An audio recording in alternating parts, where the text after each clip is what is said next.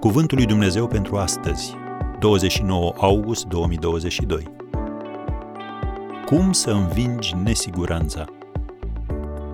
Dumnezeu poate să vă umple cu orice har, pentru ca, având totdeauna în toate lucrurile din destul, să prisosiți în orice faptă bună. doi Corinteni nouă, versetul opt.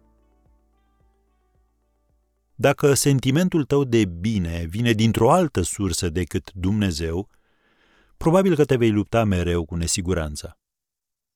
De aceea, Apostolul Pavel a scris, Dumnezeu poate să vă umple cu orice har, pentru ca, având totdeauna în toate lucrurile din destul, să prisosiți în orice faptă bună.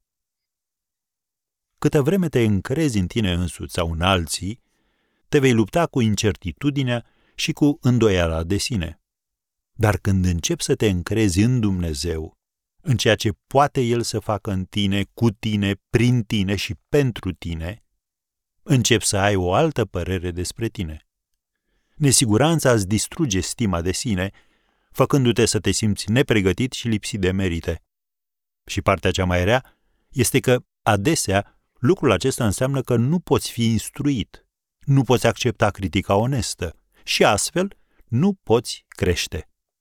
Lucrul de care ai nevoie cel mai mult, un impuls bun, devine ultimul lucru pe care ești dispus să-l accepți, pentru că ți este teamă ca lumea să nu afle că nu ești perfect. În consecință, ți se pare greu să faci față provocărilor și să profiți de ocaziile care ți ies în cale. În adâncul tău te simți incompetent, neacceptat, neaprobat și respins. Pe scurt, nesiguranța este ceva din lăuntrul tău. Având lucrul acesta în minte, uită-te în mod sincer la viața ta prezentă. Nu-ți fie teamă, nimeni nu te vede. Singura persoană care va beneficia de pe urma acestui fapt ești tu. Apoi, întoarce-te la Dumnezeu și spune-i, Doamne, tot ceea ce am nevoie pentru a avea izbândă în viață, am în Tine.